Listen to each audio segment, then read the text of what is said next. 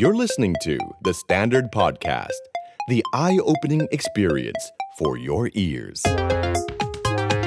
The Power Game กับผมสอละคนอดุญญานนท์คุยการเมืองเป็นเรื่องสนุก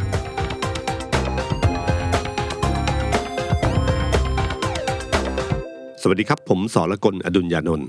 สวัสดีครับ ผมเอกธนกรวงปัญญาบรรณาธิการข่าวของ The Standard ครับ สวัสดีพี่ตุ้มแล้วก็สวัสดีคุณผู้ฟังนะครับ พี่ตุ้มสัปดาห์นี้ น่าจะใกล้เลือกตั้งแต่หมายถึงว่าเลือกตั้งล่วงหน้านะครับครับเจ็ดพฤษภาคมนี้ใครที่ลงทะเบียนไว้ก็จะได้ไปกาบัตรก่อนเพื่อนอืมถึงแม้ว่าในต่างประเทศเขาจะใช้สิทธิ์กันแล้วนะครับครับ นอกราชอาณาจักร แต่ว่าช่วงนี้ครับพี่ตุ้มเห็นเลยว่าปรากฏการณ์ทางการเมืองตอนเนี้ยร้อนแล้วก็ร้อนมาก ชนิดที่มีคนบอกว่าแตกคือห้างแตกมั่งอืมหรือว่าพื้นที่ต่างๆ ตอนนี้เริ่มมีการหาเสียงแบบเปิดแฟลชครับครัเปิบดแฟลชเปิดแฟลชโอ้โหโชว์กันเลยว่า แฟนคลับกลุ่มผู้สนับสนุนเป็นยังไง กลยุทธ์เรียกว่าแบบงัดออกมาเยอะมากครับพี่ตุ้มครับ ตอนนี้กระแสผมว่าทุกคนเริ่มเห็นสิ่งที่ไม่น่าเชื่อเกิดขึ้นก็คือว่าไม่มีใครคาดคิดมาก่อนว่าก้าวไกลจะมาแรงขนาดนี้นะฮะเพราะก้าวไกลแรงจริงนะครับแรงจนแบบที่ผมว่าประเมินกันคอการเมืองหรือนักวิเคราะห์การเมืองทั้งหลายเนี่ยที่เคยประเมินกันอยู่ว่า วิธีคิดของก้าวไกลเนี่ยที่นำเสนอเรื่องราวของการชนกับ ชนกับทุนใหญ่ครับหรือเรื่องราวของการที่พูดถึงความฝันความหวังอะไรต่างๆเนี่ยนะครับ มันเป็นเรื่องที่ไกลตัวครับหรือมันเป็นเรื่องที่เฮ้ยวันนี้มันเรื่องปากท้องนี่นะอ่าต้องเรื่องเศรษฐกิจก่อนครับอะไรเงี้ยฉะนั้นเขาก็เลยเชื่อกันว่า แล้วก็โดยโดยเฉพาะว่าเวลาการวิเคราะห์ว่าก้าวไกลครั้งเนี้ยอย่างดีอย่างดีก็คงได้ประมาณ 40-50ครับนะครับ เพราะว่าพอเข้าไปในพื้นที่บางอำเภออะไรต่างๆนี้จะสู้ไม่ได้ครับแล้วก็เอ่อ คะแนนที่ของอนาคตใหม่เมื่อครั้งก่อนเนี่ยที่ที่ได้มามันครับมีคะแนนผสมของไทยรักษาชาติด้วยอ่าฉะนั้นทุกคนตีตีค่าของก้าวไกลเนี่ยต่ำกว่าครัอบนาคตใหม่เมื่อครั้คงรับที่แล้ว เยอะทีเดียวนะผมครับจำได้ว่าผมเคยสัมภาษณ์อาจารย์ปิยบุตรครับพี่ตุ้มตอนนั้นมาให้สัมภาษณ์กับสแตนดาร์ดก็ยังพูดอยู่เลยในช่วงต้นว่าครับคำว่า landslide ของเพื่อไทยนี่แหละ ที่เป็นกับดักที่ก้าวไกลยังใช่ยังแก้ไม่ได้ครับครับ แต่ตอนนี้ดูเหมือนว่าไม่รู้ว่าแก้ได้แล้วหรือเปล่า แต่ดูแล้วก็คือมัน fever ขึ้นมาจริง ๆ ครับพี่ตุ้มในเชิงของภาพที่เราเห็นนะแล้วเราลงไปทำข่าวเนี่ย เราก็เห็นการมาของผู้คนที่สนับสนุน ตั้งแต่สามย่านมิตรทาวน์แล้วก็ไล่มาที่ห้าแยกลาดพร้าวครับ แล้วก็มาที่เมื่อวานนี้อย่างที่เห็นชัดเลยก็คือปรากฏการณ์ที่เซ็นทรัลพระรามสองคือผมว่าก้าวไกลเนี่ยจุด จุดจุดตัดที่สำคัญ หลายคนบอกว่าอยู่ที่สามย่านมิตรทาวน์สามย่านมิตรทาวน์เนี่ยผมว่าเป็นเรื่องของภาพที่ทำให้ เกิดความรู้สึกว่าเฮ้ยก้าวไกลมาละมาแล้วนะอะไรเงี้ยครักบระแสความนิยมสูงขึ้น แต่ผมว่าจุดตัดที่สำคัญที่สุดของก้าวไกลคือตอนที่ภูเก็ต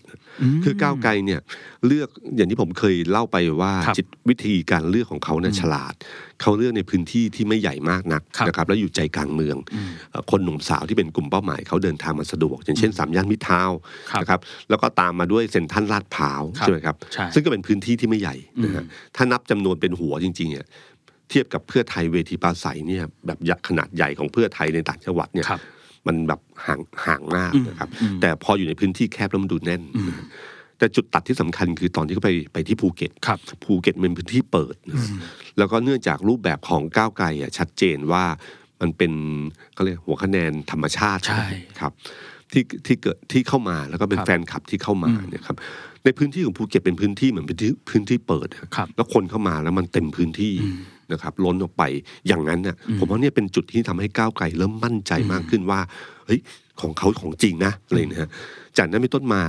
เขาไปที่เชียงใหม่นะครับ ก็ไปเชียงใหม่เนี่ยลานที่อ๋อที่จัดนี่ก็เป็นลานสามกษัตริย์ครับรู้สึกเป็นลานที่พักอื่นก็จัดที่นี่ใช่ไหมครับใช่ครับดีเบตอะไรก็ไปใช้บ่อยครับ ก็พื้นที่ที่ที่มันเปิดอยู่พอสมควรนะฮะมันก็ได้พื้นที่ที่เอ่อได้จำนวนคนที่ค่อนข้างเยอะ แล้วกระแส ที่สำคัญของก้าวไกลคือ วิธีการฟีดแบ็ที่กลับมาจากการพอคนพูดหรือคนปราศัยปราศัยไปปั๊บแล้วปฏิกิริยาที่เข้ามาครับ มันเห็นพลังที่ชัดเจนนะแล้วก็มาตามมาด้วยที่เชียงรายครับใช่ไหมครับเอ่อจากนั้นเป็นต้นมาเนี่ยผมว่าเขา เขาก็เริ่มเดินเขาเริ่มครับรู้แล้วนะครับเขาคราวนี้เดินแล้วเดินอย่างจริงแล้วแบบแบบเริ่มมั่นใจอะครับมันถ้าใช้ภาษามวยแบบมวยแบบมวยเริ่มมั่นใจอะอ่าพอมั่นใจนี่อะไรก็เล่นหมดเลยเหมือนบอลมั่นใจก็เหมือนบอลมั่นใจนี่กล้าเล่น อารมณ์เด้งเชือกเสร็จปุ๊บโอ้โหเข้าใช่ครับหรือฟุตบอลก็คือแบบถ้าถ้ามั่นใจเนี่ยคือกล้าเล่นลูกยากๆก็กล้าเล่นครับแล้วเนี่ยนะครับ ก็เมื่อวานที่คุณพิธาไปที่ห้างห้างเซ็นทรัลพระรามครับสองใช่ใช่ไหมคครัรับบเอ่อผมว่าตอนเนี้ย คุณพิธาใช้เกมกลยุทธ์คล้ายๆ คุณชัดชาติอืมคือพอเขาจุดติดในเรื่องของการฟีเวอร์ครับเขาจะเลือกเดินเข้าหาชุมชน แล้วก็ในพื้นที่อย่างเช่นพื้นที่ห้างเนี่ยคุณคิดดูนะครับพื้นที่ห้างเนี่ยพอคุณเดินไปเสร็จแล้วคนอยู่กับบันไดเลื่อนตะโกนเรียกชื่อต่างๆภาพมันสวยอะครับครับในเชิงว่าให้ให้เห็นแบบนี้อืมแล้วผมผมเชื่อว่าทางก้าวไกลที่เดินต่อไปก็คือว่าจะต้องมีภาพที่แสดงถึงกระแส fever อย่างเงี้ยอืมเกิดขึ้นทุกวันครับนะฮะ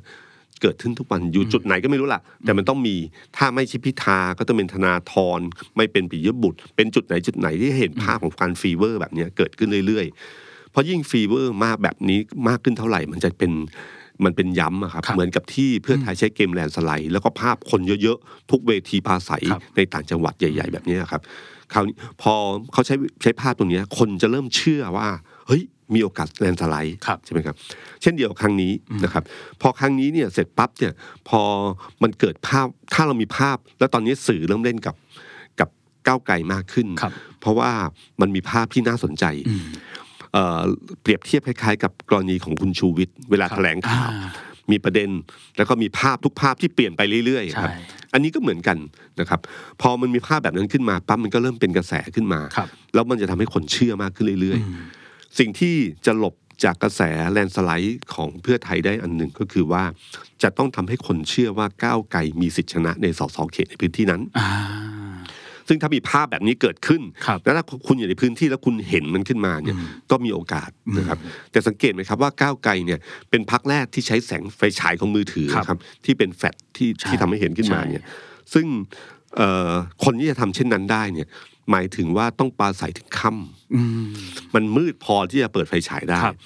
แต่ถ้าคุณสังเกตนะครับเวทีปราศัยของพรรคการเมืองต่างๆ ในต่างจังหวัดเนี่ยอืมจะจบก่อนทุ่มอืมเหตุผลที่จบก่อนทุ่มเนี่ยส่วนหนึ่งคือคนที่เข้ามาฟังเนี่ยส่วนหนึ่งเป็นคนที่ในต่างพื้นที่ครับต่างอำเภอต้องเดินทางกลับนะครัฮะบฉันอยู่ค่ำไม่ได้อืมแต่คนที่อยู่กับก้าวไกลได้ ถ้าเราถ้าวิเคราะห์แบบคร่าวๆก็คือว่า ต้องเป็นคนเมืองเท่านั้นอ่าคนที่อยู่ใกล้พื้นที่ที่สามารถอยู่ทุ่มหนึ่งอืมอยู่ถึงเวลาแบบนี้แล้วก็เดินทางกลับครับได้โดยสบายใจนะฮะอืมนั้นมันก็บอกเหมือนบ่งบอกเหมือนกันว่ากลุ่มคนที่เข้ามาฟังของก้าวไกลเป็นใครนะคครัรับบแต่ถามว่ามีผลไหมมีมีแน่นอนนะครับ มีแน่นอนและยิ่งมาย้ำด้วยด้วยนิด้าโพลครับนะครับซึ่งโหผมว่า ผมว่าโพลของนิด้าโพลเขานี่มาเนี่ยแบบครั้งที่ กระดานสามการเมืองนี่สั่นไหวเลยอะครับครับ เพราะดูตัวเลขจริง ๆ นะครับ เราไม่เป็นครั้งแรกเนี่ยที่คุณพิธาแสงคุณอุงอิงครับคือโพลของนิดาโพลเนี่ยจะมีอยู่ 3 ประเด็น ประเด็นที่หนึ่งคือคะแนนนิยมของคนที่จะเลือกใครเป็นนายกครับซึ่งคุณอุงอิงเนี่ยนำมาโดยตลอดนะครับใช่สามสิบแปดเปอร์เซ็นคือเขาเขาสำรวจสำหรับการเลือกตั้งครั้งเนี้ยสามครั้งครับครั้งแรกเนี่ยวันที่19มีนานะครับ ครั้งที่สองเนี่ยประกาศเอ่อแถลงเมื่อวันที่16เมษาครับ แล้วครั้งที่สามนี่คือ3พฤษภาสามเดือนเลย ซึ่งเป็นครั้งสุดท้ายครับ ครั้งแรกคุณอุงอิงเนี่ยสามสิบแปดจุดสองนะฮะคุณทิมพิธานอยู่แค่สิบห้าจุดเจ็ดโอ้โหห่างกันครึ่งครึ่งๆอะเกิเกินนคครึ่รึ่งงครับเกือบเกินครึ่งด้วยครับ จากนั้นมาก็เริ่มมาเป็นสามสิบห้าลดจากสามแปดเหลือสามห้าครับ ส่วนคุณทิมพิธาเนี่ยขึ้นมาเป็นยี่สิบอืมส่วนหนึ่งหลายคนบอกว่าโอเค อาจจะเป็นเพราะว่าคุณเศรษฐาทวีสินเข้ามาครับนะฮะเศรษฐาทวีสินเนี่ย เพราะเขาจากวันแรกเขา 0.75 ขึ้นมา6เปอร์เซ็นต์ครับก็บวกคุณนุ้งอิงแล้วใกล้ใกล้เคียงกับอันเก่านะฮะหรือมากกว่าด้วยซ้ำนะฮะ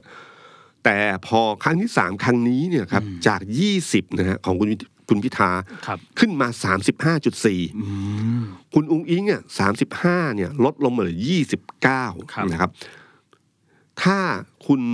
เศรษฐาขึ้นมาเป็นสิบสิบห้าอย่างเงี้ยก็แปลว่าโอเค ไม่มีปัญหาอะไรคือคะแนนเพื่อเพื่อไทยโดยรวมชนะครับ แต่คุณเศรษฐาเนี่ย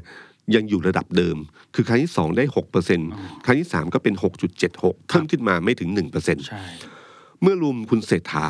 กับคุณอุ้งอิงแล้วเนี่ยนะครับ ก็ได้ประมาณ 35 29บวก6ได้ครับ35 เท่ากับคุณทิมพิธาครับก็แปลว่าบุคคลที่คนสนับสนุนให้เป็นนายกรัฐมนตรีเนี่ยมันใกล้เคียงกันแล้วนะอืมนะจุดนี้เป็นจุดที่แบบแบบน่าตกใจมากนะครับครับสิบห้าขึ้นมายี่สิบแล้วขึ้นมาสามห้าเนี่ย มันเป็นกราฟที่เขาเรียกว่าเหมือนกับ exponential ครับครับที่ที่มีโอกาสที่ที่ไปได้อีกนะครับ เพราะมันมันมามาแบบเนี้ย ถ้าพอดกราฟต่อไปอะมันแซงขึ้นไปถึง ถ้าถึงวันเลือกตั้ง อาจจะถึง 40หรือ45ได้นะพี่ตุ้มครับมันมีตัวเลขอันหนึ่งเหมือนกันครับ ที่ก็ ผมสงสัยส่วนตัวด้วย แล้วก็อยากฟังพี่ตุ้มวิเคราะห์ด้วยครับ ส่วนหนึ่งก็คือว่ามันมีตัวเลขของคนที่ยังหาคนที่เหมาะสมไม่ได้ คือพูดง่ายๆคือยังไม่ตัดสินใจครับจากมีนาเนี่ยเก้าเปอร์เซ็นจนตอนเนี้ยมาพฤษภาเนี่ยเหลือแค่สามเปอร์เซ็นเอง แสดงว่าพอเข้าโค้งในท้ายเนี่ยคนเริ่มตัดสินใจแล้วใช่ไหมครับ ใช่ครับ อันนี้เป็นเรื่องปกติของการทำโพลเลยฮะ พอยิ่งท้ายขึ้นมางวดขึ้นมางวดขึ้นมาเนี่ยคนที่ยังไม่ตัดสินใจเหลือน้อยลงเรื่อยครับๆครับไอ้เปอร์เซ็นต์เนี้ยอาจจะสะบัดไปที่คุณทิมพิธาหรืออะไรต่างเยอะได้มากซึ่งสามเปอร์เซ็นนี้เอาจริงๆก็ไม่เยอะแล้วนะพี่ใช่ไหมใช่ครับ น้อยมากแล้วครับครับคะแนนที่ขึ้นมาอีกคนหนึ่งนะครับ ก็คือทางพลเอกประยุทธ์อืมแต่ขึ้นมาก็ไม่ได้เยอะมากครับครับจาก 15 ลงมา 13 แล้วก็มา 14ครับนะครับ ก็รักษาระดับอืมคำถามที่สองของนิดาโพลก็คือเรื่องของที่ว่า จะเลือกใครเป็นสสเขตอ่าคราวเนี้ยก็คือคะแนนคุณอุ้งอิงคุณเศรษฐาจะมาเริ่มมารวมตัวกันครับและถ้าใครแบบใหญ่คนนี้เป็นนายกนะ แต่ถ้าคิดเลือกทางยุทธศาสตร์แบบเพื่อไทยก็อาจจะตีเข้ามาก็ได้อืมเพื่อไทยเนี่ยเคยทิ้งก้าวไกลแบบครึ่งๆนะครับว้าเกินครึ่ง ครั้งแรกเนี่ยคือ49 ต่อ 17 ครั้งที่สองเนี่ย47 ต่อ 21ครับพอครั้งที่สามเนี่ยเหลือ 38 ต่อ 33ห้าเปอร์เซ็นต์ห่างกันห้าเปอร์เซ็นต์โอ้โหห้าเปอร์เซ็นต์เองนะคครัรับบ โอ้โหหายใจลดต้นลดต้นคอเลย จากเดิมที่ห่างกันอยู่ประมาณ 26เปอร์เซ็นต์ครับขึ้นมาเหลือแค่ห้าเปอร์เซ็นต์เพื่อไทยลดลงเยอะมากครับลดลงถึงเก้าเปอร์เซ็นต์ครับครับ ส่วนรวมไทยสร้างชาติเนี่ยจาก 11 มา 10 แล้วมา 12 ก็ก็ประมาณเดิมครับนะครับ ส่วนคะแนนที่ถามว่าบัญชีรายชื่ออคะแนนบัญชีรายชื่อก็ไม่ได้ต่างกันมากนักนะคครัรับบเออต้องต้องบอกว่าต่างเหมือนกันเพราะว่าก้าวไกลมันขยับขึ้นใช่ครับพี่ก้าวไกลเนี่ย ขยับจาก 21 เมื่อครั้งที่แล้วนะครับครับมาเป็นสามเอ่สิอบห้าถ้าเราเทียบดูครับเวลาเราดูโพลเนี่ยที่ผมดูอันหนึ่งก็คือดูแบ่งเขตกับกับกับปฏิริษีหรือครับบัญชีรายชื่อ ครั้งที่แล้วเนี่ยก้าวไกลได้แบ่งเขตอยู่ 21 ได้ปาร์ตี้ลิสต์อยู่ 21 เท่าเท่าๆกันครับผมนะครับ เหมือนคนตัดสินใจก็เทก้าวไกลก็เทอ่าสองใบเลยครับแต่ครั้งนี้นะครับเอ่อแบ่งเขตของก้าวไกลเนี่ยได้ 33ครับ แต่ปาร์ตี้ลิสต์หรือบัญชีรายชื่อเนี่ยได้ 35อืมเพิ่มขึ้นมาเกือบ2%เปอร์เซ็นต์เปอร์เซ็นต์นะครับในขณะที่เพื่อไทยเนี่ยแบ่งเขตเนี่ยได้ 38 แต่ปาร์ตี้ลิสต์เหลือ 37 อืมอืมอืมคราวนี้แหละครับ ยิ่งมาใกล้โค้งสุดท้ายแล้วใช่กราฟมันชันขึ้นแบบนี้นะครับทางเชิงโพลเนี่ย มันน่ากลัวมาก มันจะคือแต่ความน่ากลัวของโพลเนี่ย ก็เป็นเรื่องของการวิเคราะห์ทางสถิติครับ แต่พอเข้ามาสู่ในโลกแห่งความเป็นจริง นั่นอีกเรื่องหนึ่งนะเดี๋ยวมาคุยกันต่อว่าครับมันเป็นยังไงครับว่ามันมีโอกาสได้ถึงขนาดนั้นหรือเปล่านะครับ ตอนนี้นะครับผมผมสังเกตว่าเพื่อไทยเองเนี่ย พอเห็นโพลอย่างเงี้ยผมว่าน่าจะสั่นไหวพอสมควร เพราะโพลของนิด้าโพลเนี่ยเป็นโพลที่ใช้การสุ่มตัวอย่างตามระเบียบวิธีวิจัยทาครังบสถิติทางทางทางสถิติครับนะครับ ก็มีกลุ่มตัวอย่างใช้การโทรไป แต่โทรไปเนี่ยเอ่อโทรไปเนี่ยเป็นการโทรไปอย่างที่เขา เขาทำวิจัยหลายครั้งเนี่ยครับเขาจะเลือกได้ว่ากลุ่มตัวอย่างกลุ่มนี้อย่างเช่น 20ถึง30 มีจำนวนกี่คนประชากรทั้งหมด ก็ซอยกลับมาเป็นจำนวนกลุ่มตัวอย่างครับกระจายไปตามจังหวัดต่างๆนะครับเอ่อในเขตกรุงเทพเนี่ยมันง่ายโอกาสถูก แต่ทั้งจังหวัดเนี่ยเวลาดูทั้งประเทศเนี่ยครับมันก็ก็ต้องดูอยู่เหมือนกันว่าเป็นยังไงนะเพครัราะบโพลนิดาโพลนี่ก็จะออกมาแบบรายจังหวัดด้วยใช่ครับบางส่วนก่อนหน้านี้ อันนี้น่าจะเป็นทั้งประเทศ ที่ที่น่าสงสัยก็คือว่าในรายจังหวัดที่ออกมาเมื่อช่วงประมาณสักสองสามเอ่อสองอาทิตย์ที่ผ่านมาครัที่บมีหลายจังหวัดเนี่ยอืมเพื่อไทยทิ้งขาดก้าวไกลเยอะมากนะอืมแต่คราวเนี้ยพอสำรวจมาคราวนี้เนี่ย มันปรากฏว่าเฮ้ยมันมันมันมันใกล้ขี่มาๆกันอยู่มันใกล้กันอะอันอันอันอันนี้จะ เป็นข้อสังเกตครับทิ้งไว้นิดนึงแล้วกันนะครับพี่ตุ้มครับมีอีกหนึ่งคำถามเหมือนกันครับครับอาจจะขอย้อนกลับไปตอนที่พี่ตุ้มพูดถึงเรื่องปรากฏการณ์ของก้าวไกลที่ภูเก็ตนิดหน่อยครับครับคือภูเก็ตเนี่ยก็จริง ๆ มีคนฝากถามมาด้วยว่ามองยังไง ในแง่หนึ่งว่าภูเก็ตเนี่ยจังหวัดภาคใต้อืมแล้วก้าวไกลเองเนี่ยก็พยายามสู้เรื่องภาคใต้มาตลอด ทีนี้ภาพหรือแฟดแสงแฟดที่ปรากฏขึ้นในวันนั้น รวมถึงกระแสคนที่วันนั้นเนี่ย โอกาส ของก้าวไกลในภาคใต้เนี่ยพี่ตุ้มมองว่ายังไงเหมือนแบบต้องอันนี้อ่านปรากฏการณ์จากสิ่งนี้ได้ไหมคือครับคือผมว่าปรากฏการณ์ของที่ภูเก็ตของก้าวไกลอะอืมต้องดูด้วยนะครับว่าเวลาพักอื่นไปปราใสเนี่ยอืมจำนวนคนมันเยอะกว่านี้หรือเปล่าครับนะครับ ถ้าเยอะกว่าอืมหรือประมาณนี้ก็สู้กันในสนามแล้วครับ ว่าเป็นยังไงบ้างอืมนะครับ แต่แบบที่ภูเก็ตเนี่ยที่ยากมากก็คือมันเป็นเหมือนเขตเมืองคล้ายๆกรุงเทพครับ ประชากรส่วนใหญ่มีกำลังซื้อออืมการซื้อเสียง การใช้กระสุนเนี่ยอืมไม่น่าจะได้ผลมากในภูเก็ตอุดมการณ์ทางการเมืองอะไรอย่างเงี้ยด้วยครับ ที่เขามองกันว่า เอ๊ะหรือครับก้าวไกลเริ่มขยับเข้ามาเปลี่ยนได้บ้างหรืออะไรอย่างเงี้ยครับคือทั้งหมดเนี่ยต้องดูผลการเลือกตั้งอย่างแท้จริงครับภาพนี้เป็นปรากฏการณ์ที่ถ้าบอกว่าคนหนุ่มสาวเห็นชัดว่าคนหนุ่มสาวภาคใต้อะถ้าก้าวไกลไปแบบนี้แล้วเกิดขึ้นเนี่ยครับนหนุ่มสาวเนี่ยมีโอกาสจะอืมเอ่อมี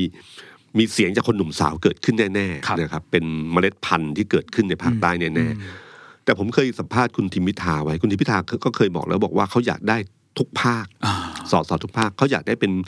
พักพักที่ไม่ได้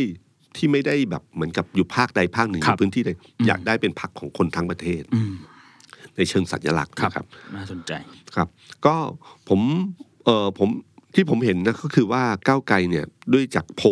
นิด้าโพลเนี่ยจะส่งผลสะเทือนค่อนข้างเยอะนะคครัรับบในเชิงความเชื่อของคนอืมเพราะว่าถ้าผมถ้าเราประเมินดูจากความเชื่อถือของโพลทั้งหมดสำหรับคนทั่วไปครับเพราะว่านิด้าโพลน่าจะอยู่อันดับต้นๆหรืออันดับหนึ่งในใจหลายหลายคนอืมครับฉะนั้นพอเขามีความเชื่อตรงเนี้ยความเชื่อเป็นสิ่งสำคัญนะครับ พอเชื่อแล้วเนี่ยมันหมายถึงว่าการการตัดสินใจจะเกิดการเปลี่ยนแปลงขึ้นได้อืมเพราะว่าอย่างที่ผมบอกครับกลยุทธ์แลนด์สไลด์หรือตั้งทางยุทธศาสตร์เนี่ยเล่นกับความเชื่อออืม ถ้าเชื่อว่าเพื่อไทยมีสิทธิชนะในเขตเขาก็มีสิทธิว่ากลัวถ้าเลือกก้าวไกลแล้วเสียงตกน้ำอ่าก็จะมาเลือกเพื่อไทยแทนครับเพราะเป้าหมายคนส่วนใหญ่ที่อยู่ในกลุ่มของกลุ่มก้อนของกลุ่มเพื่อไทยกับก้าวไกลเนี่ยอืมคือกลุ่มก้อนที่ต้องการเอาชนะเอ่อพลเอกประยุทธ์หรือสามครับปอให้ได้ครับนะครับ ให้ฝั่งนี้เป็นรัฐบาลอืมวิธีการไหนก็ตามทีที่เลือกแล้วอาจจะไม่ได้เลือกเพราะความรักมาก แต่ทำให้รู้สึกว่าตัวเองเนี่ยเอ่อ ทำให้ฝ่ายที่ตัวเองเลือกเนี่ยมีโอกาสได้เป็นรัฐบาลอืมแค่นั้นเนี่ยอืมคือสเต็ปแรกของความพึงพอใจครับแต่พอก้าวไกลเนี่ยทำให้คนเริ่มเชื่อว่าเขามีสิทธิชนะนะครับไอ้ตรงเนี้ยคะแนนเสียงกลางๆตัวนี้ที่เคยไปเพื่อไทยเพราะทางยุทธศาสตร์ ก็อาจมีโอกาสที่จะเฮกลับมาได้นะครับ มันอยู่ที่ว่าก้าวไกลจะตอกย้ำความเชื่อนี้ในเชิงภาพไปเรื่อยๆ ได้แค่ไหนนะครับ และเมื่อถึงสนามจริง ถ้าถ้าพูดถึงการลบคือติดดาบปลายปืนเมื่อไหร่อะ คือก้าวไกลไม่มีไม่มีดาบปลายปืนอยู่แล้วนะครับ ถึงวินาทีนั้นนะครับ มันเหลือกี่คนนะครับอ่าเพราะว่าพอถึงช่วงนั้นกระสุนมันจะมาช่วงสุดครับท้ายนะครับ อย่างเช่นมีข่าวเรื่องบัตรประชาชนเรื่องการอะไรเงี้ยครับก็มีเยอะทีเดียวนะครับฉะนั้นมันก็ไม่รู้ว่าก้าวไกลถึงสนามนั้นเป็นไงบ้างอืมและที่สำคัญก็คือว่าในพื้นที่ต่างอำเภอครับซึ่งคนส่วนใหญ่อะผูกพันอยู่กับพรรคเพื่อไทยค่อนข้างเยอะครับ ก้าวไกลจะมีโอกาสแทรกเข้ามาได้จริงเหรออืมนะครับนั่นคือยัง question mark ของคนที่วิเคราะห์การเมืองครับอยู่ เพราะว่า ภาพของเพื่อไทยเนี่ย เป็นภาพของพรรคที่เหมือนป่าล้อมเมืองครับ ในขณะที่ก้าวไกลเกิดกระแส fever ที่เป็นข่าวทั้งหลายเนี่ยนะครับ ในต่างจังหวัดทุกพื้นที่ทุกเวทีที่ที่เพื่อไทยไปปราศัยหาเสียง แน่นมากแน่นแน่นใครจะบอกว่าใช้วิธีการขนคนหรืออะไรก็ตามที แต่การขนคนนี่ไม่ใช่มีเงินแล้วขนได้นะครัครับบ แล้วก็ที่สำคัญปฏิกิริยาเวลาเราดูว่าคือการขนคนนี่คือช่วยอำนวยความสะดวกอืมในการที่คนอยู่ต่างอำเภอ ซึ่งครับเขาจะยอมเสียเงินเพื่อมาฟังปราศัยคงจะยากใช่ฉะนั้นการขนคนเข้ามาช่วยในในพื้นที่ในการปราศัยเนี่ย มันก็เป็นไม่ใช่ว่ามีอย่างที่ผมบอก ไม่ใช่มีเงินได้เท่านั้นครับวิธีการดูง่ายๆ คือดูปฏิกิริยาครับ เวลาปราศัยแล้วมันมีเสียงตอบรับจากคนฟังหรือเปล่าอืมหรือคนฟังมานั่งเฉยอืมๆเออมานั่งเฉยๆนะครับ เพื่อรอรับค่าใช้จ่ายนะฮะแล้วหลายพักก็ทำนะใช่อืมหลาก็ยพรคืรอก็ก็ทำก็คือตรงเนี้ยครับมันไม่ใช่คือคือเรื่องนี้เป็นเรื่องพวกถ้านักการเมืองก็จะรู้ว่าไม่ใช่มีเงิน แล้วจับขนคนมาได้ใช่เพราะปฏิอย่างคนที่ถ้าขนมาจริง ๆ โดยที่เขาไม่มีใจด้วยครับเนี่ย มันจะเป็นอีกอย่างเลยซึ่งที่ผ่านมาก็มีจะเห็นหลายคลิปชัดเลยนะครับ ที่เห็นชัด เวลาไปสัมภาษณ์ชาวบ้านอะไรอย่างเงี้ยครับสำหรับบางบางพักนะครับพี่ตุ้มถึงเวลาก็กลับบ้านอะไรอย่างเงี้ยใช่แต่อันเนี้ยเห็นชัดเจนเลยครับว่าปฏิกิริยาของเวทีปราศัยเพื่อไทยเนี่ยยังทรงพลังอยู่ใช่แล้วก็หลายคนก็เป็นแฟนคลับ ผมขออนุญาตนะครับใช้คำว่าแฟนคลับเดนตายเลยครับอืมพี่ตุ้มปะผมไปหลายครั้งกับเพื่อไทยเนี่ยเราเห็นเลยว่ามีจุดเกาะเกี่ยวและจุดยึดโยงกับ ตั้งแต่ไทยรักไทยด้วยซ้ำบางคนเนี่ยใส่เสื้อตั้งแต่สมัยไทยรักไทยมาเลย โชว์บัตรเลยว่าเป็นสมาชิกรุ่นแรกอืมบางคนเนี่ยตั้งใจทำของบางอย่าง เพื่อแบบเอ้ย อยากให้คุณนุ้งอิง อยากมอบให้กับคนที่เขารักครับแล้วก็พรรคเพื่อไทยเนี่ยก็จะเจอแฟนคลับอีกกลุ่มหนึ่งที่ประเภทที่แบบว่า ตามไปทุกที่อืมมีตามไปบางจังหวัดก็ตามไปนะครับพี่ตุ้ครัมบอะไรอย่างเงี้ยก็จะมีแฟนคลับที่เรียกว่าเป็นแฟนเดนตายอยู่ครับครับแฟนเด็ดตายเลยใช้อาจจะใช้คำนี้อาจจะใช้กับหลายๆพรรคการเมืองเออด้วย เพราะว่าอย่างหลายพักอย่างรวมไทยสร้างชาติอย่างเงี้ยก็จะมีคุณป้าคนหนึ่งที่อ่าไปทุกอ่าเวทีไปทุกที่เหมือนกันอะไรอย่างเงี้ยผมก็จะใช้คำว่านี่คือรักเขารักมาก ๆเขาแบบ FC สุดๆอะไรอย่างเงี้ยครับพี่ตุ้มแล้วก็ตอนหลังนี่ผมที่ผมเห็นเพื่อไทยนอกจากคือเพื่อไทยเหมือนป่าล้อมเมือง คือขณะที่ก้าวไกลใช้เกมของเหมือนกับเอ่อ F16 ไล่ถล่มก็คือขึ้นเวทีดีเบต ใช้โซเชียลมีเดียใช้ภาพที่เอ่อครั้งเดียวแล้วเห็นกันเยอะครับๆภาพกว้างๆให้เกิดความรู้สึกเนี่ย เพื่อไทยจะเน้นเรื่องออฟไลน์เป็นหลักเลยฮะก็ลงพื้นที่บางทีปราศรัยประมาณสี่ห้าจุดโอ้โดยใช่ตามครับแล้วก็เวทีใหญ่ๆทั้งนั้นเนี่ยนะครับทัวร์กันสี่ห้าจังหวัด ใช่ฮะแล้วก็ปราศรัยแบบไล่อย่างนี้เลยครับไล่เข้าพื้นที่ไล่เห็นหน้าเห็นตากัน มันเหมือนไปดูคอนเสิร์ตกับฟังเทปอะฟังเว้ยฟังเทปเว้ยบอกไม่เป็นไวไรครับมากเลยนะนะครับเหมือนเราเปิดฟังเอ่อจาก YouTube จากอะไรอย่างเงี้ยกลับไปดูคอนเสิร์ตมันได้บรรยากาศที่ไม่เหมือนกันใช่ใช่นะครับไม่เหมือนจริงพี่เวลาผมไปทำข่าวเนี้ยบางทีบางเวทีอยากไปดูจอืริงมๆคือยุคสมัยเนี้ยเราดูไลฟ์ได้ไงพี่ตุ้มครับใครพูดอะไรเราถอดเทปได้ แต่ว่าพอไปดูของจริงแล้วมันเห็นเนื้อหนังกว่าครับ ใช่ฉะนันผมว่าตรงเนี้ยก็คือเป็นวิธีการของเขานะครับเอ่อเริ่มมีการเปิดแฟลชบ้างแล้วอ่านะฮะใช่ที่กาลสินธุ์ใช่ไหมครับครับ ก็เห็นถ้าคุณเห็นแฟลชแล้วคุณจะเห็นเลยโอ้โหมันมันเยอะกว่าครับมันแบบพราวมากเลยใช่ว่ามันใช่ยาวมากเลยใช่นะใช่ปริมาณคนเนี่ยสำคัญนะครับเอ่อแล้วก็พอการที่ การที่เริ่มจากนั้นมาเนี่ยผมว่าเพื่อไทยเขาเริ่มแก้เกมด้วยการเรื่องเวทีเสวนาหรือดีเบตอ่าใช่เริ่มมีการปล่อยคุณนัทวุฒิหมอเลียบอะไรออกมาบ้างนะครับเอ่อซึ่งอย่างเมื่อวานที่มันมีดีเบตของที่มติชนใช่ใช่ไหมคครัรับบอืมผมก็แวะไปดูนิดนึง แล้วก็อยู่ข้างนอกกันแป๊บเดียวแล้วก็เดินออกมาครับก็เจอคุณนัทวุฒิอ่าก็ก็ทักก็ไปทักทายครับว่าเป็นไงบ้าง แล้วก็แซวว่าเสียงแหบนะอืม เออเริ่มเสียงเริ่มแหบแล้วนะอะไรเงี้ยเขาก็บอกว่า เออ ตอนเนี้ยครับเสียงมันเริ่มแหบครับ เลยต้องหาเสียงมาเติมเรื่เสียงอยหายๆเสียงหายเสียงหายเลยต้องหาเสียงก็เนี่ยก็เป็นมุกของเขาก็ครับก็ก็ยังเดินต่อเดินสายตลอดเวลานะครับ แล้วก็ในกทมก็เริ่มส่งคนไปอ่ายืนนับสี่แยกใช่นะฮะส่งคนไปทำงานบ้างแล้วนะคครัรับบเอ่อตามติเกมแบบนี้เนี่ยหลายคนบอกเอยอันนี้เรียนแบบก้าวไกลหรือเปล่านะอะไรเงี้ยอืมแต่ในเชิงการตลาดนะครับ ตามติถ้า ถ้าเป็นเบอร์หนึ่งที่ห่างจากเบอร์สองเยอะๆเนี่ยครับอืมการการแบบทำเหมือดเนี่ยอืมเป็นกลยุทธ์การตลาดที่ได้ผลที่สุดอ่านะคือไม่ให้อีกฝั่งหนึ่งคืออมสร้างความแตกต่าง ให้เห็นชัดเจนครับทำอะไรทำด้วยไปเลยอ๋อช้านิดนึงแต่ความใหญ่เนี่ย มันจะทำให้เกิดความแตกต่างครับแต่ถ้าคุณไม่ทำเนี่ยมันจะเห็นว่าอีกคนหนึ่งทำอีกคนหนึ่งไม่ทอืมำนะมันเกิดความแตกต่างครับแล้วคนมีสิทธิ์ เปลี่ยนใจได้อืมแต่ถ้าเบอร์หนึ่งทำในสิ่งที่เบอร์สองทำอยู่ แล้วคะแนนห่างมากๆเนี่ยครับเขาจะรู้สึกว่าเออใกล้เคียงกันนะอืมทำให้เบอร์สองไม่มีความแตกต่างครับที่ชัดเจนนะครับเพราะว่าตัวเล็กเนี่ยต้องสร้างความแตกต่างสู้ในเกมเดิมของของของเบอร์ใหญ่เนี่ยแพ้ตลอดนะฮะอืมซึ่ง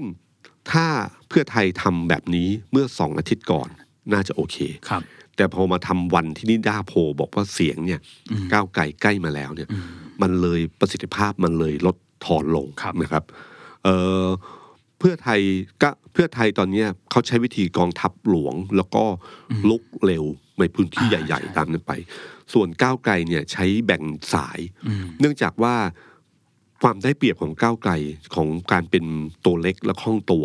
ด้านหนึ่งก็คือว่าในช่วงสี่ปีของอยู่ในสภาเนี่ยเขาได้สร้างดาราขึ้นมาเยอะมากอ๋อใช่ครับ พอมันมีดาราที่เกิดขึ้นจากในสภา บวกดาราที่เกิดขึ้นจากเวทีดีเบตครับ เพื่อไทยอะไม่ละเอียดในการส่งคนไปดีเบตครับทำให้คลิปต่างๆ ที่เกิดขึ้นมาเนี่ยก้าวไกลกวาดคะแนนตรงนี้ไป แล้วมันได้สร้างดาราขึ้นมา พอดาราที่คุณเห็นตามคลิปไปเดินสาย มันก็มีพลัง นะอืมมันก็มีพลังดังนั้นเราจะเห็นเลยว่า พอเขาแบ่งสายเป็นพิธา เป็นธนาธร เป็นช่อ เป็นปิยบุตร เป็นวิโรจน์เป็นโรม เป็นหมออ๋อง โอ้โห มันเยอะ ใช่ เขาสามารถกระจายทัพได้เยอะ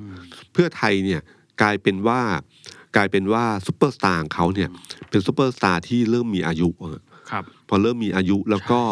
จำนวนคนที่เป็นซุปเปอร์สตาร์แบบนี้จริงๆอะ ไม่เยอะครับในสภาเขาไม่เด่นมากอืมพอไม่เด่นมากเนี่ยมันก็เลยไม่เกิดดาราครับขึ้นมาอย่างชัดเจนอืมการปราศัยหาเสียงแบบเป็นกลุ่มย่อยที่เดินไปแล้วคนกรี๊ดคนกรี๊ดเนี่ย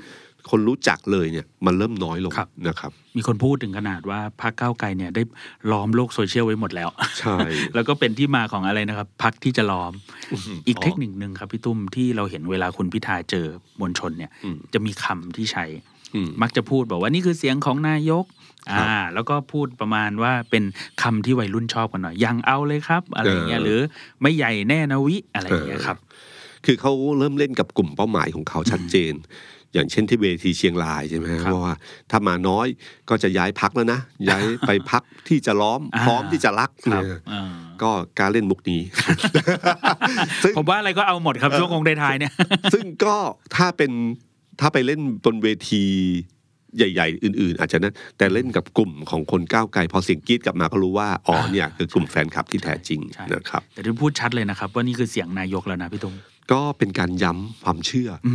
มเพราะมันเราต้องย้ำแบรนด์ตรงนี้บ่อยครับๆว่าให้เขาเชื่อว่านี่คือโอกาสอ่าที่จะเป็นไปได้นะครับ อืมเออผมว่าตรงตรงเนี้ย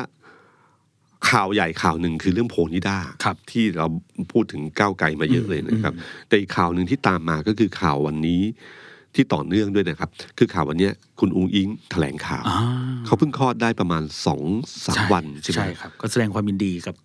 ลูบกชายคนใหม่ ลูกชายคนใหม่เขานะครับ แล้วก็หลานคนที่เจ็ดของคุณทักทักษิษิณณนะครับอ่าซึ่ซึ่งงหัวชินวัตรซึ่งวันที่เอ่อวันนี้ที่แถลงข่าวเนี่ยมีประเด็นน่าสนใจเยอะนะครับ แต่ก่อนหน้านั้นเนี่ยครับพอวันที่เขาคลอดมาครับนะครับคลอดวันแรงงานเลยครับหนึ่งครับพฤษภาคมครับ ก็เอ่อคุณทักษิณ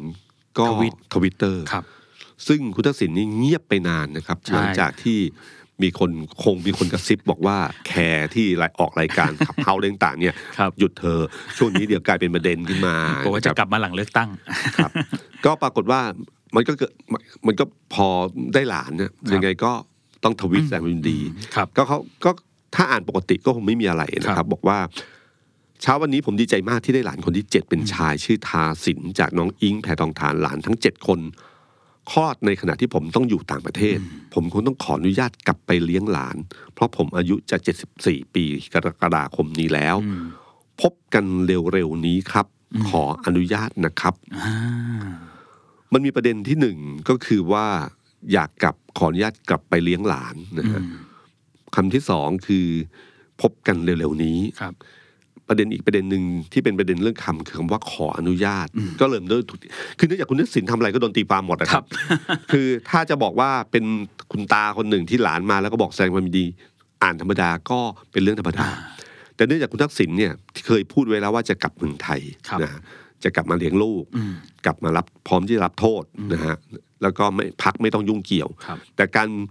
การกระตุ้นเตือนอีกครั้งหนึ่งเนี่ยก็ย่อมถูกโดนตีความได้ว่า เอ๊ะ หรือคุณทักษิณจะต้องการเล่นกระแสความความเห็นใจกับคนเสื้อแดง ที่คนเสื้อแดงทั้งหลายเนี่ยเคยพูดถึงเรื่องคิดถึงทักษิณใหญ่ทักษิณกลับบ้านอะไรอย่างเงี้ยพูดถึงความผูกพันเก่าอืมๆแล้วคงเซนส์หนึ่งก็คือว่าถ้าในมนุษย์ในฐานะมนุษย์ธรรมดาคนหนึ่งเนี่ยเราเห็นคนคนหนึ่งอยากมีหลานแล้วอยากกลับมาเลี้ยงหลานเนี่ยเราก็รู้สึกว่า อืม พอเข้าใจได้นะ ในความเป็นมนุษย์สิ่งนี้นะครับ แต่พอโดนตีความการเมืองเรื่องเหล่านี้ขึ้นมาเนี่ยครับทั้งคำว่าขออนุญาต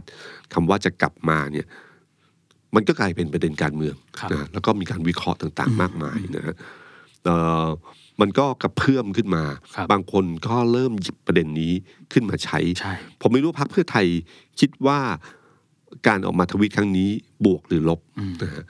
ด้านหนึ่งถ้ามองว่าบวก คือกระตุ้นคนที่คิดถึงทักษิณและอยากให้ทักษิณกลับบ้านเนี่ยครับช่วยช่วยลงคะแนนอืม นะฮะย้ำเตือนความรู้สึกหรือความสัมพันธ์เก่าๆขึ้นมานะครับ แต่อีกด้านหนึ่งเนี่ยเขาก็กลัวว่าถ้าเกิดกรณีของเอ่อกระแสทักษิณขึ้นมาเนี่ยครับมันจะมีคนปลุกกระแสขึ้นมาอืมแล้วจะปลุกกระแสต้านทักษิณอืมเหมือนจะบอกว่า เอ้ย คุณทักษิณจะกลับบ้านแล้วนะครับเอ่อทักษิณเอ่อระบอบทักษิณจะกลับมาเนี่ยอืมคืออีกฝั่งหนึ่งจะเล่นประเด็นไงยิ่นี้งชัดขึ้นทุกวันแล้วว่าอยากกลับจริงอ่าอ่าซึ่ง มันตรงกับวิชาก้นหีบครับคือคือในวิภาษาบูริมมันคือ คือคิดอะไรไม่ออกเนี่ยวิชาก้นหีบคือวิชาสุดท้ายท่าไม้ตายที่เหยียบไปใช้ทุกครั้งครับ ซึ่งการเลือกตั้งทุกครั้งที่ผ่านมาคือเรื่องนี้เลยครับอืมผีทักษิณเนี่ยจะโดนหยุดขึ้นหยิบขึ้นหยิบมาขึ้นมาทุกครั้งครับหยิบขึ้นมา แล้วก็ตั้งเป้าไว้ว่า ถ้าเราไม่มารวมกันเขาจะกลับมานะอืมพอเขาจะมารวมกันเนี่ยนะครับ ก็มันคือมันเข้ามาสู่กระแสเรื่องไม่เลือกเราเขามาแน่ใช่ซึ่งที่ผ่านมาเขาก็คือคุณทักษิณครับนะครับ ไม่เลือกเราเนี่ยสมัยก่อนเนี่ครัยบ คำว่าเราเนี่ยคนที่ใช้คือพรรคประชาธิปัตย์ใช่ แต่ครั้งนี้ใครอะที่อยู่ขวาสุดครั้งสมัยก่อนเนี่ยพรรคพรรคประชาธิปัตย์เป็นพรรคที่อยู่ขวาฝั่งขวาสุด ครับ และมีพลังมากที่สุดที่จะต่อสู้กับคุณทักษิณได้นะถามว่าครั้งนี้คือใคร เราเห็นชัดเลยนะครับว่าประชาธิปัตย์ไม่ใช่ขวาสุดแล้ว อ่า มีขวายิ่งกว่าขวานะฮะนั่นคือพรรครวมไทยสร้างชาตินะผมกำลังเดาในใจเลยเอ๊ะคุณหมอวรงค์หรือเปล่า คุณหมอวรงค์เขาใกล้เคียงกัน แต่เนื่องจากคุณหมอวรงค์ขาด ปัจจัยที่สองคือ ใครที่มีพลังพอที่จะสู้ได้ครับซึ่งเราเห็นแล้วปรากฏการณ์นี้เกิดขึ้นที่จังหวัดชนบุรีครับพี่ตุ้มใช่ครับเมื่อคืนที่ผ่านมาเลย เมื่อคืนที่ผ่านมามีการหาเสียงนะครับ ที่ใช่ชนบุรีของครับกลุ่มคุณสุชาติชนอืมชมกินครับนะครับเอ่อ พลเอกประยุทธ์ก็ไปด้วยใช่ครับ สิ่งที่ผมเห็นชัดอันหนึ่งก็คือหนึ่งจำนวนคนที่ที่มาฟังการปราศัยนี่เยอะมากอืมนะฮะต้องเห็นบารมีของคุณสุชาติครับการที่สองก็คือว่าคนที่มาใส่เสื้อเหลืองอืมบางคนบางคนเริ่มใช่เอ่อมีภาพผ้าผูกผ้าผูกหัวเป็นผ้าอ่าโพกเป็นลายคุ้นธงๆครับชาติคุ้นๆนะครับ ข้อมือมีลายธงชาติใช่ มันย้อนกลับไปสู่ภาพของพันธมิตรประชาธิปไตยกับกปปสโอ้โหนะครับ คือมันเสื้อเหลืองที่เอามาใช้แบบนี้อืมมันในเชิงการเลือกตั้งที่ผ่านมาไม่ค่อยมีเท่าไหร่ครับนะครับ รวมไทยสร้างชาติเคยพยายามปลุกกระแสเรื่องนี้ขึ้นมาครั้งหนึ่งอืมตอนคุณไตรลงค์จำได้ไหมฮะใช่ที่ปราศัยอืมแต่บังเอิญมันหมิ่นเมย์เกินไปครับนะฮะพอหมิ่นเมย์เกินไปโดนร้องเรียนขึ้นมา ก็หยุดไปพักหนึ่งครับแต่คราวเนี้ยผมรู้สึกว่าเริ่มกลับมาแล้วนะครับอืมผมไม่รู้ว่ามัน เป็นเป็นเพราะกระแสคุณทักษิณจะกลับเข้ามาหรือเปล่า ที่ทำให้ดึงประเด็นนี้ขึ้นมาอืมถึงขนาดประกาศว่าเมืองชลบุรีจะเป็นเมืองหลวงคนเสื้อเหลืองของคนเสื้อเหลืองเลยนะครับ ซึ่งถ้าแบบนี้ขึ้นมาเนี่ย มันมีโอกาสที่โอกาสที่อีกฝั่งหนึ่งรวมตัวอืมแล้วก็จะเข้าทางอันหนึ่งคือคือคือถ้าเราเห็นแบบเนี้ยคิดว่าเพื่อไทยสะเทือนครับนะฮะเพราะมันเก่าต่อแต่อย่าลืมนะครับว่า ยังไงก็ตามทีกลุ่มนั้นไม่เลือกเพื่อไทยอยู่แล้ว ใช่ครับ ใช่ไหมครับอืมฉะนันเพื่อไทยไม่สะเทือน ยิ่งตอนนี้โค้งได้ท้ายแบบพี่ตุ้มบอกทุกคนใช่เหมือนมีในใจกันหมดแล้วอืมฉะนั้นถ้าสมมติว่า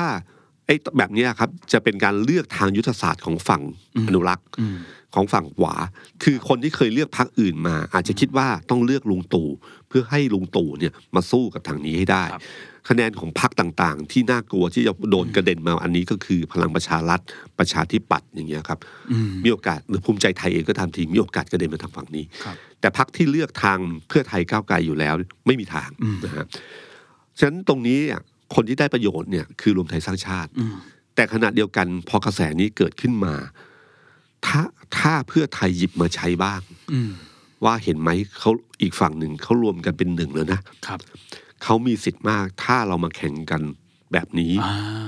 มันก็คือกระแสที่เป็นแนวร่วมมุมกลับกลับมาครับว่าสุดท้ายแล้วเนี่ยบางทีเพื่อไทยอาจจะได้ประโยชน์จากเกมนี้ก็ได้อืมก็คือถ้าอีกฝั่งหนึ่งทำให้ชัดเจนขึ้นเรื่อยอืมๆว่าเขาจะรวมกลุ่มกันนะอืมเพื่อที่จะเทให้พักพักๆเดียวอืมถ้าเพื่อไทยมาเต้นเล่นประเด็นนี้ว่า ถ้าคุณแบ่งใจให้ก้าวไกลซึ่ง เรามีสิทธิ์จะแพ้ทั้งคู่นะครับเพราะเป้าหมายสำคัญที่สุดคือสเต็ปอืมแรกต้องชนะก่อนนะฮะต้องชนะก่อนครับอีกฝั่งหนึ่งให้ได้ก่อนอืมนะฮะไอ้ตรงเนี้ยผมว่าเกมเนี้ยน่าจับตามองว่าจะเล่นกันถึงไหนอืมนะครับ แล้วก็เอ่อถ้าถ้าเกิดแนวร่วมมุมกับที่นี้ขึ้นมาจริงๆเนี่ยเพื่อไทยอาจจะได้ประโยชน์จากอันนี้ก็ได้นะครับ แต่อีกเรื่องหนึ่งที่เกิดขึ้นหลังจากที่คุณทักษิณทวีตเนยครับ ก็คือการที่ คุณอุ้งอิงแถลงข่าววันนี้อ่าใช่วันนี้แถลงข่าวคือคือต้องเออคือก่อนหน้าเนี้ยคุณอุ้งอิงเคยวางแผนว่าจะคลอดธรรมชาติครับคลอดธรรมชาติเนี่ยจะฟื้นตัวเร็วครับแต่เขาถ้าคลอดด้วยผักการผ่าตัดเนี่ยอืมจะฟื้นตัวช้ากว่า เพราะมันมีรอยแผลจากการผ่านะก่อนคหรับน้านี้ผมเคยได้คุยกับคุณองอิง บอกว่าจะคลอดหลังไปใช้สิทธิ์เลือกตั้งล่วงหน้าด้วยซ้ำนะครับอืมช่วงวันที่เจ็ดอะไรเงี้ย แต่ตอนนี้ก็คงแบบไม่ทันใช่ แล้วใช่แล้วก็พอเปลี่ยนแผนกระทันหันนะครับ ด้วยเหตุผลอืมอืมด้วยเหตุผลที่คุณอุ้งอิงแถลงไปแล้วครับนะครับก็ก็คือพอคลอดแบบนี้ขึ้นมาปั๊บเนี่ยก็เก่งนะครับที่สองสองวันนี้ก็เดินโอ้ยดูแข็งแรงเลยดูครัแข็งแรงครับดูดี แล้วก็อ่าแถลงข่าววันนี้สำหรับผมนะครับผมผมให้คะแนนเต็มเลยอืมนั่งดูไลฟ์อยู่ก็เอ๊ะครับตอบคำถามแบบแบบดีมากนะครับ แล้วก็ละเมียดละไมในการนั่นคำถาม หรือการเล่าเรื่องเหมือนของ refresh refresh ใช่การเล่าเรื่องของการผ่าตัดเรื่องการใช้คำอะไรต่างๆดีมากเลยครับนะครับ พร้อมที่จะไปลุยต่อ คืออีกอันหนึ่งที่ชมก็คือว่าโอ้โหใจแบบสู้จริง ๆ นี่ข้อดเสร็จใหม่ ๆ นะครับ พาลูกมายังอยู่ในตู้อบอยู่เลยนะครับ แล้วก็เตรียมอ๋ออาจจะกลับบ้านได้วันนี้หรือพรุ่งนี้นะครับ ซึ่งเขาก็บอกเขาเขาก็ถามกันเริ่มต้นก็คือถามคำถามคำถามแรก ๆ ก็คือเรื่องกรณีที่คุณทักษิณทวีตมาครับเอ่ออุ้งอิงก็บอกว่าคุณแพรทองทานก็บอกว่า คุณพ่อตื่นเต้นมาก แล้วก็เล่าบางเรื่องที่ผมว่าในฐานะของคนทั่วไปอะฟังแล้ว เออ มันเป็นมีโมเมนต์ของความสะเทือนใจครับบอกว่าเขาก็บอกว่าคุณพ่อเนี่ยจริงๆอะคือคุณทักษิณเนี่ยอยากเห็นอยากมีโมเมนต์อยู่หน้าห้องคลอดแล้วยืนรอนึกออกไหมฮะอ่าว่าลูกออกมาแล้วเออเออหลานออกมาแล้วได้เห็นหน้าหลานเป็อะไรเงี้ยเห็นหน้าหลานเป็นคนแรกอะไรอย่างเงี้ยครับแม้แต่เขาอย่าลืมว่าคุณอุ้งอิงกับคุณทักษิณเนี่ยสนิทกันมากนะคครัรับบเป็นลูกสาวที่คุณทักษิณครับสนิทมาก บอกว่าตอนคลอด ลูกครั้งแรกคนแรกเนี่ย เคยคิดจะวางแผนไปคลอดที่ต่างประเทศ แล้วคุณทักษิณจะได้โมเมนต์ตรงนั้นนะครับ แต่พอมาถึงคนที่สองเนี่ยก็ยังไม่มีโมเมนต์นั้นเกิดขึ้นนะครับ แล้วก็เอ่อท่านพูดหลายโอกาสแล้วว่าอยากกลับนะฮะอืมแล้วก็น่าเป็นโอกาสที่น่าหวังมากว่าเมื่อมีหลานใหม่ก็อยากกลับเขามีความหวังนะครับอืมแล้วก็ประเด็นหนึ่งที่คุณอุ้งอิงแถลงวันนี้ก็คือบอกว่า คุณทักษิณไม่เคยพูดว่าอยากกลับมาเป็นนายกอื มมีอย่างเดียวคืออยากกลับมาเลี้ยงหลานใช่ นะฮะครับ แล้วก็พูดถึงเรื่องที่บอกว่าอะไรนะเป็นความหวังของคนคนหนึ่งถ้าคุณทักษิณมีความหวังแล้วแฟนคลับ หรือใครจะหวังไปด้วยเนี่ยก็น่าจะเป็นเรื่องที่ดี โอ้อัคำนี้เนี้ยคำคำนี้คมอัมากนนี้นะคมรู้สึกไหมครับผมผมฟังตอนนั้นก็รู้สึก อืมคือคุณทักษิณบอกว่าเขาถามว่าคุณทักษิณกลับมาปีนี้หรืออ่าอีกกี่ปีครับ เออนี้บอกว่าการที่คนเราไปอยู่ต่างประเทศ 17 ปีถ้าพูดว่าไม่ได้กลับ จิตใจจะเป็นอย่างไรอืมขอให้เข้าใจจิตใจพื้นฐานความเป็นมนุษย์อืมที่ต้องมีความหวังอืมแล้วก็บอกว่าเขาดีใจอืมที่เอ่อท่านหวังและพูดแบบนี้อืมเพื่อท่านจะได้มีสุขภาพที่แข็งแรงอืมเวลาผ่านพาหลานไปเนี่ยจะมีพลังเป็นหนึ่ง แล้วก็เป็นหนึ่งในความหวังคนที่เชียร์ครอบครัวเราก็เป็นมีความหวังไปด้วย โอ้คำนี้ดีนะอืมผมรู้สึกว่าเป็นสถ้าเป็นสปีดนี่คือคือสปีดที่ดีเลยใช่นะครับอืมแล้วก็ยอมรับว่าเรื่องเนี้ยไม่ เป็นเรื่องครอบครัว แต่คนจะตีความการเมืองก็ยอมรับได้แล้วก็ไม่ใช่เรื่องแปลกนะครับ แล้วก็พอมาถามเรื่องว่าจะกลับไปเดินสายหาเสียงเมื่อไหร่อืมก็บอกทีมงานไปแล้วว่า มีอะไรก็ส่งมาพร้อมมากอ๋อพร้อมจะไปร่วมเวทีปราศัยใหญ่ของพรรคที่ Impact Arena คราวนี้เพื่อไทยจัด Impact นะครับใช่ครับแล้วก็วันที่ 12 พฤษภาคมใช่ครับ แล้วถามว่าเวทีดีเบตอื่นๆน่ะจะไปไหมอืมนะครับคุณแพทองธารก็บอกว่ายินดีอืมตอนนี้นับถอยหลังเลือกตั้งแล้ว ทุกคนทำงานหนัก แล้วก็เป็นครั้งแรกที่ได้ยินก็คือว่าพร้อมจะไปร่วมเวทีดีเบตทั้งหมดไม่บอกเร็วกว่านี้นั่น Standard พลาดเลยใช่ไหมก็ก็คือที่ผ่านมาเพื่อไทยเนี่ยวางยุทธศาสตร์คือ เหมือนมวยที่คะแนนนำอะครับครับ ก็จะไม่ส่งคนไปดีเบต เพื่อจริง ๆ ยุทธศาสตร์นี้เพื่อไทยใช้มาตลอดนะครับครับตั้งแต่สมัยคุณยิ่งรักษณ์คุณยิ่งรักษณ์ก็ไม่เคยขึ้นเวทีดีเบตนะเวทีไหนเกมไหนที่รู้สึกเสียเปรียบก็ไม่ควรจะไปไปอันนี้คือยุทธศาสตร์ปกติครับ เพราะถ้าไปชนแล้วมีสิทธิ์แพ้เนี่ย คนที่คะแนนนำมีสิทธิ์ช้ำมากกว่าอืมฉะนั้นก็ต้องใช้เกมของถ้าใช้คำคือมวยยกห้าถีบถอยถีบถอย ไม่ปะทะไม่ปะทะครับฉะนั้นเวทีดีเบตจะเป็นเวทีที่ไม่เห็นทีมของเพื่อไทยขึ้นเลยจะส่งหมอมิ้งขึ้นมาแทนใช่นะครับคุณนัทวุฒิบ้างอะไรเงี้ยครับเป็นแนวตัวตึงไปอืมแต่ว่าก็จะเห็นคุณเศรษฐาหรือคุณนุงอิงก็ปรากฏให้สัมภาษณ์สื่อในในหลายสำนักแต่ว่าจะไม่ได้จะไม่ได้ไปเกี่ยวข้องกับเวทีดีเบตมากนะใช่ครับ แต่ครั้งนี้เป็นบอกเลยว่า ถ้าถ้าดีเบตเมื่อไหร่พร้อมมากแต่พคุร้ณอมนุงจะอิไปงก็ร่วมขึ้นขึ้นหนึ่งเวทีก็คือเวทีคุณสรยุทธ์อ๋อจะขึ้นใช่ไหมแรคกรับๆก่อนนะครับ ขึ้นครั้งนั้นที่รวมแคนดิเดตครั้งแรก ๆ เลยช่วครังบช่วงแรก ๆ เลยครับอืมคือตรงเนี้ยผมว่าน่าสนใจนะครับ เพราะว่ายิ่งนิดาโพลออกมาแบบนี้เนี่ยถ้านิดาโพลออกมาแบบเนี้ยถ้าออกไปชนก็มีสิทธิ์ได้คะแนนกลับเหมือนกันนะครับ ถ้าถ้าไม่พลาดถ้าไม่พลาดครับนะครับ ก็ตรงนี้แหละครับที่ผมว่า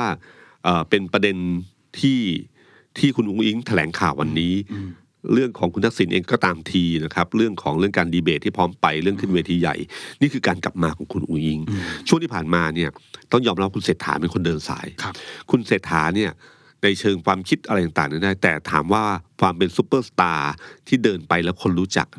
ไม่เหมือนคุณอุ้งอิงนะครับเอ่ออุ้งอิงนี่ส่วนหนึ่งก็คือเป็นลูกสาวคุณทักษิณแล้วเขาครับเปิดตัวมาพักหนึ่งใช่ไปไหนเนี่ยมันมีใช่พลังมากอืมนะครับ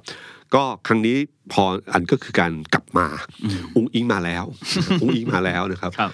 ซึ่งสู้มากนะครับก็จะได้อแพ็คคู่ออ่าคือสองสามวันหลังคลอดเนี่ยโอ้โหครับที่ถ้าอีกสามสี่วันเราเห็นเขาเดินเนี่ยก็โอเคนะถ้าใครก็ไปถือดูภาพอะครับพี่ตุ้ม หรือดูในไลฟ์สดก็ได้เนี่ย เราเรียกว่าเราดูภายนอกเนี่ยโครงสร้างภายนอกเนี่ยดูคุณนุ้งอิงปกติมากโอ้สดชื่นดูเหมากกับว่า เออ ไม่ได้เพลียจากกาใช่รใช่การผ่าตัดครั้งนี้ใช่เลยนะครับ แล้วก็เอ่ออีกอันหนึ่งก็คือเขา เขาบอกแล้วบอกว่าถ้าขึ้นเวทีเนี่ยบางทีอาจจะต้องขออนุญาตนั่งอ่าเพราะว่าถ้ายืนจะเจ็บแผล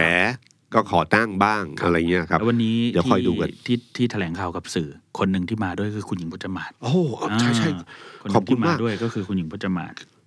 นี่คือสัญลักษณ์ที่น่าสนใจมากนะครับอืมไม่จำเป็นต้องมา ครับครับแต่การมาถ่ายรูปครั้งนี้แล้วมาร่วมเฟรมครั้งนี้อืมและแถลงข่าวที่มีความเกี่ยวทางพันธการเมืองอืมคุณหญิงพจมานเนี่ยมาครั้งแรกคือการเปิดตัวครอบครัวเพื่อไทยครั้งแรกอ่าครับแล้วก็พอก็มีการวิพากษ์วิจารณ์กันเยอะแต่ด้านหนึ่งเนี่ยในเชิงสัญลักษณ์ทางการเมือง หรือการส่งสัญญาณทางการเมือง คือการบอกว่า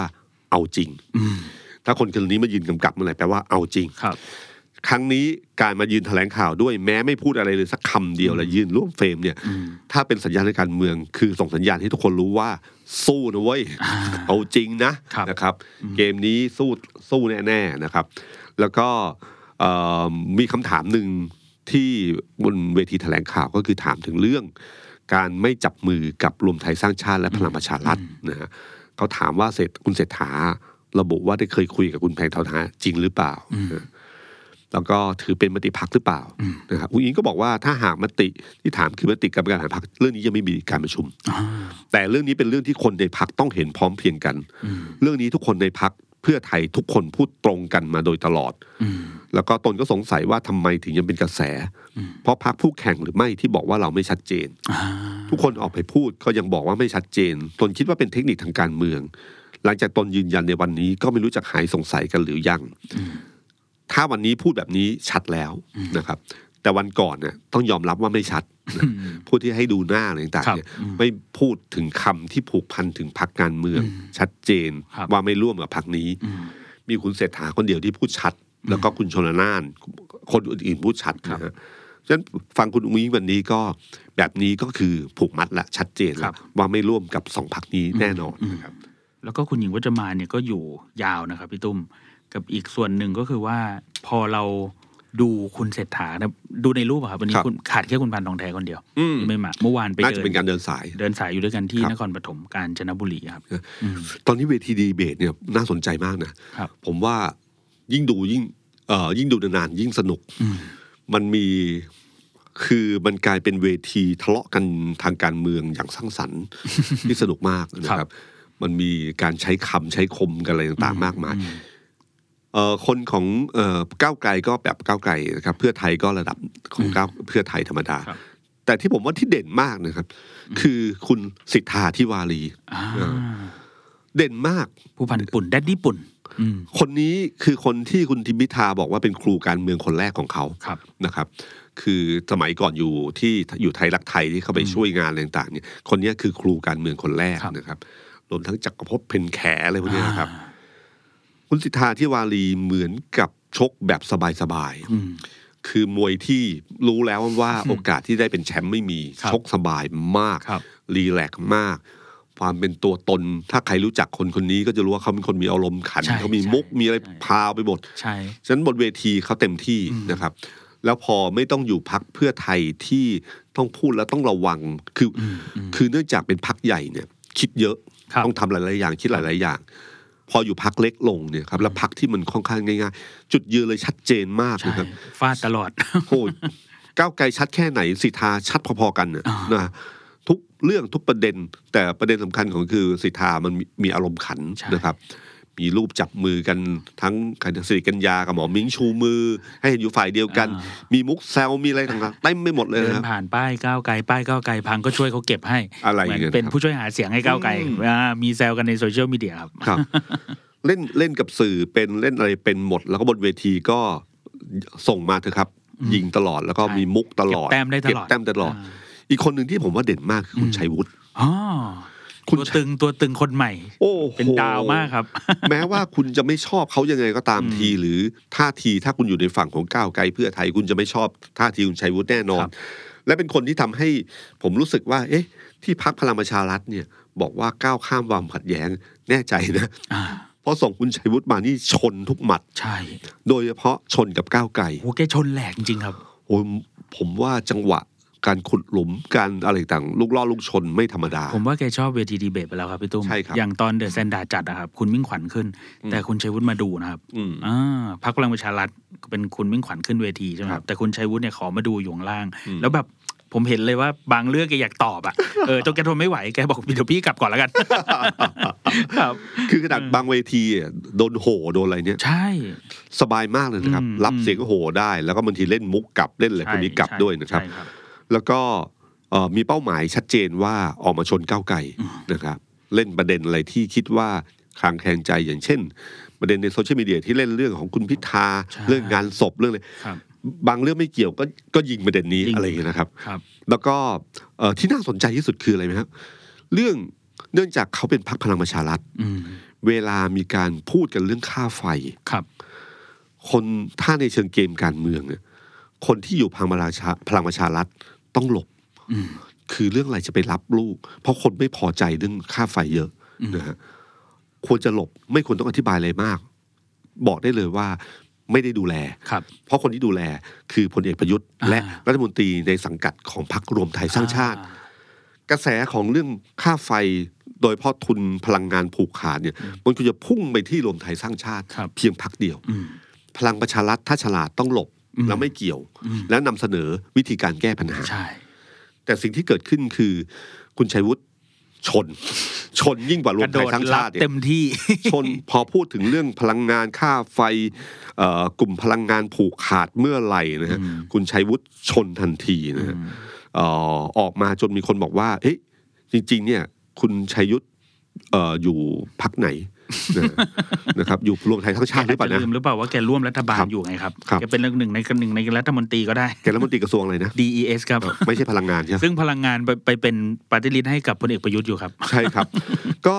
มีคนบอกว่าเอ๊ะหรือว่าคุณชัยวุฒินี่อยู่พักพลังประชารัฐนะครับ เวลามาบอกว่าตู่นะจ๊ะครับชัยวุฒินะครับอะไรมันก็ก็มีคนมีคนเล่นมุกอันนี้ไปอะครับ ว่าเพราะเขาชนแบบสัญชาตญาณเลยอืม ล่าสุดผมไปแวะไปดูเวทีดีเบตมันชน พอครับเข้ามาเรื่องนี้เมื่อไหร่ปั๊บคุณชัยวุฒิโผล่ทันทีอืมนะครับกระโดดทันทีอืมห้ามว่าพลังงานผูกขาดเด็ดขาดอ่านนะครับต้องไม่มีในโลกครับนี้ไม่มีเมืองไทยต้องครับไม่มีนะครับ แต่อยู่กระทรวงดีเอ็ดครับแล้วก็แต่อาจจะคิดว่าอยู่รัฐบาลคุณประยุทธ์ไงครับครับ อาจจะช่วยปกป้องรัฐบาลหรือเปล่า แล้วก็อีกเรื่องหนึ่งที่ผมว่าชัดเจนในเรื่องของเวทีดีเบตก็คืออมที่น่าสนใจนะครับ ก็คือเรื่องมาตราหนึ่งหนึ่งสองโอ้นะฮะครับซึ่งเรื่องเนี้ย กลายเป็นประเด็นสาธารณะแล้ครัว บ จากเดิมที่เราพูดกันหลบๆนะฮะอืมมีคนพยายามยกว่านึกถึงภาพวันก่อนที่คุณพินโยทำรายการตอบโจทย์ อ่าใช่ไหมฮะตอบโจทย์ใช่แล้วที่เชิญสอศิวรักษ์เชิญเลยมาพูดเรื่องเนี้ยสมศักดิ์เจียมอืม โอ้โห เรื่องใหญ่มากครับ เลยนะจนต้องจนต้องลาออกจากพิธีกรไปเลยนะครับอืมซึ่ง แต่วันนี้เรื่องนี้กลายเป็นเรื่องปกติ ครับในการพูดเวทีดีเบว่าตทุกเวทีดีเบตเลยครับพี่ครับตุ้มแล้วถ้าไม่มีคำถามนี้ด้วยซ้ำที่จะไม่ปกติเออ ในเวทีดีเบตต่าง ซึ่งทุกพักก็แสดงจุดยืนแล้วก็อธิบายไปเอ่อกลายเป็นเรื่องบวกกับพักก้าวไกลมาก เพราะพักก้าวไกลได้อธิบาย ๆ อืม ว่าจุดยืนที่ว่าจะขอแก้ไขมาตราหนึ่งหนึ่งสองคืออะไรครับนะครับ อย่างเช่นบอกว่าแก้ไขว่าจริงๆสะแก้ไขสามเรื่องคืออที่เขาเสนอคือออืมกฎหมายบังคับใช้ก็คือติชมสุจริตได้อืมไม่ใช่ทุกเรื่องว่าจะเป็นหมินนะฮะเรื่องที่สองคือเรื่องความหนักของโทษอ่าว่าควรจะลดลงครับเรื่องที่สามคือสิทธิในการฟ้อง ไม่ใช่คนทั่วไปอยากจะฟ้องอยากกลันแกล้งได้ เสนอให้เป็นสำนักพระราชวังครับอะไรเงี้ย พอเหตุผลพวกนี้เข้าไปอยู่เวทีสาธารณะบ่อยๆเนี่ยอืมมันทำให้ภาพของก้าวไกลที่เหมือนจะล้มล้างอืมมันก็ชัดเจนว่ามันอยู่เพียงแค่นี้อืมนะครับ ซึ่งผมว่าตรงเนี้ยกลายเป็นประเด็นสาธารณะครัไปบแล้ว เป็นเรื่องที่พูดกันปกติ แล้วก็ทุกเวทีมีการถามเรื่องนี้ใช่นะแล้วครับอีกข้อดีอันหนึ่งก็คือว่าในอีกฝ่ายหนึ่งด้วยครับพี่ตุ้มครับที่มองเหมือนกับว่าก้าวไกลจะล้มล้างหรือเปล่า หรือก้าวไกลจะทำอะไรเกี่ยวกับอืมประเด็นเรื่อง หนึ่งหนึ่งสองเนี่ยก็ได้อธิบายด้วยเหมือนกัน คือคุณหมอว่าลงค์อย่างเงี้ยครับที่ไปสุดอีกฝั่งหนึ่งเหมือนกัน เวลาอยู่บนเวทีจะเห็นเลยว่าสองคนเนี้ยกลายเป็นการดีเบต เพื่อถกเถียงให้คนเห็นประเด็นสำคัญว่าของแต่ละฝั่งเนี่ยคิดอะไรยักัไงนอยู่นะฮะซึ่งดีนะครับผมว่าดีมากนะอืมผมว่าคนได้รับรู้ว่าอ๋ออมวิธีคิดของแต่ละคนมันคือคิดอย่างนี้ครับแล้วก็ลองไปตัดสินใจดูว่าอืมเออเขามีเหตุผลพอไหมนะครับ มันจะไม่ใช่เป็นกระแสความเกลียดชังโดยคที่รับไม่ฟังเหตุผลกันใช่ใช่นะครับใช่ใช่ อีกเรื่องหนึ่งที่ผมว่าน่าสนใจก็คือว่าเอ่อพักก้าวไกลเพิ่งแถลงเรื่องร้อยวันใช่ไหมครับอ่าใช่ครับก็พอถ้าถ้าเป็นรัฐบาลอืมร้อยวันจะทำอะไรทำบ้างอะไรบ้างครับประเด็นประเด็นผมสนใจที่สุดคือเรื่องนี้ครับ คือเรื่องของการที่เสนอเรื่องของนิรโทษกรรมนักโทษการเมืองอืมคือนักโทษการเมืองที่ไม่ใช่คอร์รัปชันครับจะทำมีคณะกรรมการขึ้นมาใช่ไหมครับใช่ครับแล้วก็พยายามจะนิรโทษกรรมเรื่องนี้นะครับ แล้วก็พูดถึงคนที่โดนคดีหลังรัฐประหารด้วยครับ ก็จะให้มีคณะกรรมการขึ้นมา ถ้าไม่ใช่เกี่ยวกับคดีคอร์รัปชันครับ